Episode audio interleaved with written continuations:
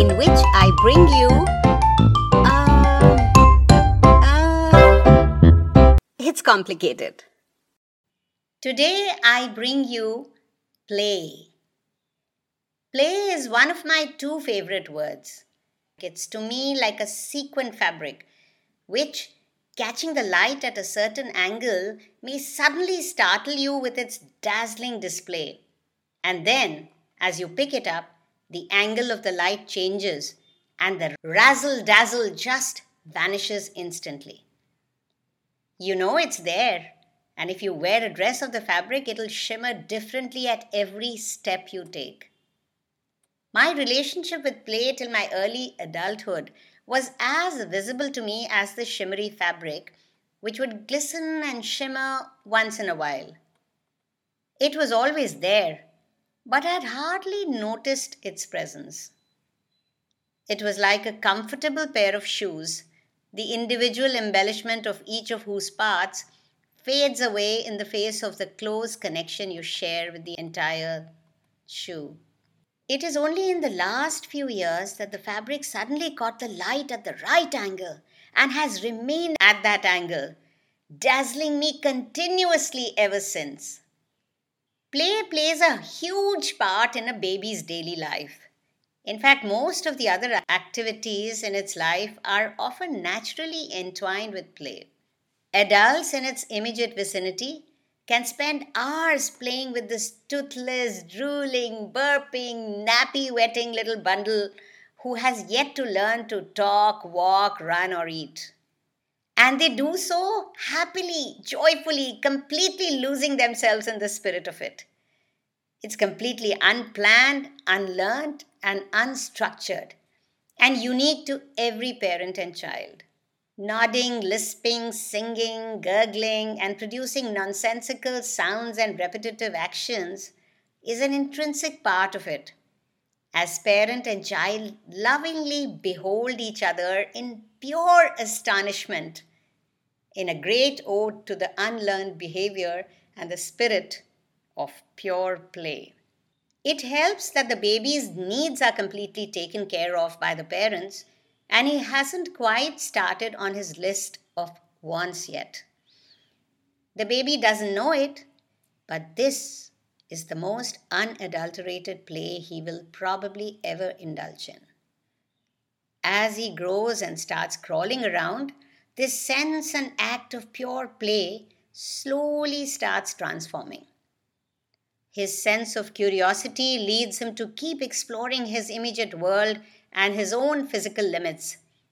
And at almost every step, he is warned by a concerned, loving parent to watch out so as not to get hurt. This ensures that the plug is pulled on the three prominent pillars of babyhood a total sense of surrender, living in the moment, and expressing himself uninhibitedly. The victim is the sense of pure play, which slowly starts sinking in a quagmire of conditioning. Pressures of time and place, instructions from parents, interplay between friends, personal likes and dislikes, choices of others and one's own, squabbles with siblings, a rapidly increasing load of scholastic responsibilities, accommodating, adapting, and several other factors ensnare pure play like a wild vine, choking its spirit. Play no longer remains the warp and weft of the fabric of life. It becomes confined to two hours, sometime between tea time and dinner time. Of course, now it's shrunk further into a 4 inch by 2 inch or a 7 inch by 12 inch screen. Somewhere during school, play also transforms into competitive sport, which no doubt has its own benefits, but it isn't pure play. Ironically, play does keep appearing in our conscious minds, but we are unable to pick up the cues. When you learn a musical instrument, you learn to play it. You don't learn to strum string, blow air, bang on skin. No, you learn to play it, which means You learn how to creatively express yourself by mastering it. Here, too, the juxtaposition of the words play and master are not coincidental. A realized master transcends being tossed around on the sea of life experiences, flip flopping between opposites like joy and sorrow, love and hate. He transcends anger, greed, jealousy, anguish, desire. What then is he left with? A sense of pure play. And it is this sense of pure play with which he views the world, standing apart from it and not being drawn in it, just like a baby. And that's why people are drawn to such masters, because that is the innermost essence of each one of us a sense of pure play. In Hinduism, the importance of pure play is displayed in big, bold letters with shiny lights and streamers and rainbow colors, so no one misses it. And yet, people just don't see it. There is a lovely Sanskrit word for it Leela. And the names of the two favorite gods are entwined with it Krishna Leela, Ram Leela to sort of double underline the word Leela and jog people's subconscious memory, gently reminding them to simply play. And yet, as we grow up, how often is it that we get off our cycle of do, do, do and simply play, play, play? Play has been given short shrift, nay, no shrift not even sure of the shrift, not even sh- in the larger scheme of things. It's believed to be too trivial, too childish, too silly, too discardable, too unimportant.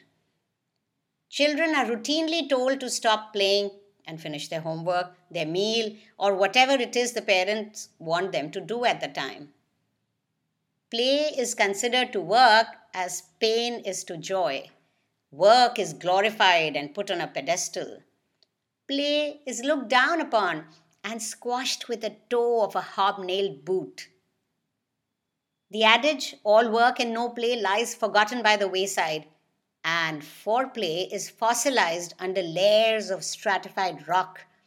As the caravan of busy work schedules in the name of progress rolls on, and the march of time continues. Why has nobody thought of having play schedules? That would create a whole different world. A person no less than Albert Einstein said that play is the highest form of research. All creativity stems from pure play. So frolic in delight and wonder, fun and laughter, see a world in a grain of sand and a heaven in a wild flower. Hold infinity in the palm of your hand and eternity in an hour. The cosmos itself is a creation of the pure play of the divine, which means when God was creating, he was simply playing. It's all his Leela. Pure play, dipped in and dripping with unconditional love, is our true essence. That's who we really are. All else is just packaging. To get distracted by the mere packaging and not enjoy the precious gift within, to discard this vital life giving element of life, to give up the delicious golden honey which would make any bitter medicine of life go down smoothly, is mere foolishness. Instead of enjoying this ambrosia in a state of total surrender, we burden ourselves with carrying bundle upon bundle of all kinds of loads and trudge along through life, weighed down by it. We are like the traveler who is carrying all his luggage on his head, in the mistaken belief that he is carrying it whereas the train he is in is carrying both him and the luggage. He just needs to put down his burden and enjoy the journey instead. All the world's a stage, and all the men and women merely players. So simply play, play, play. Because as G.B. Shaw said, we don't stop playing because we grow old. We grow old because we stop playing. Play is the highest activity, and all the world is a massive Toys R Us store. The birds know it, the squirrels know it, the bugs, beetles, dolphins, sharks, and every other creature knows it. Heck, it's the worst kept secret in the world. And yet, we continue to be blind to it once we grow up. Give yourself permission and the space to be able to say, I'm just playing.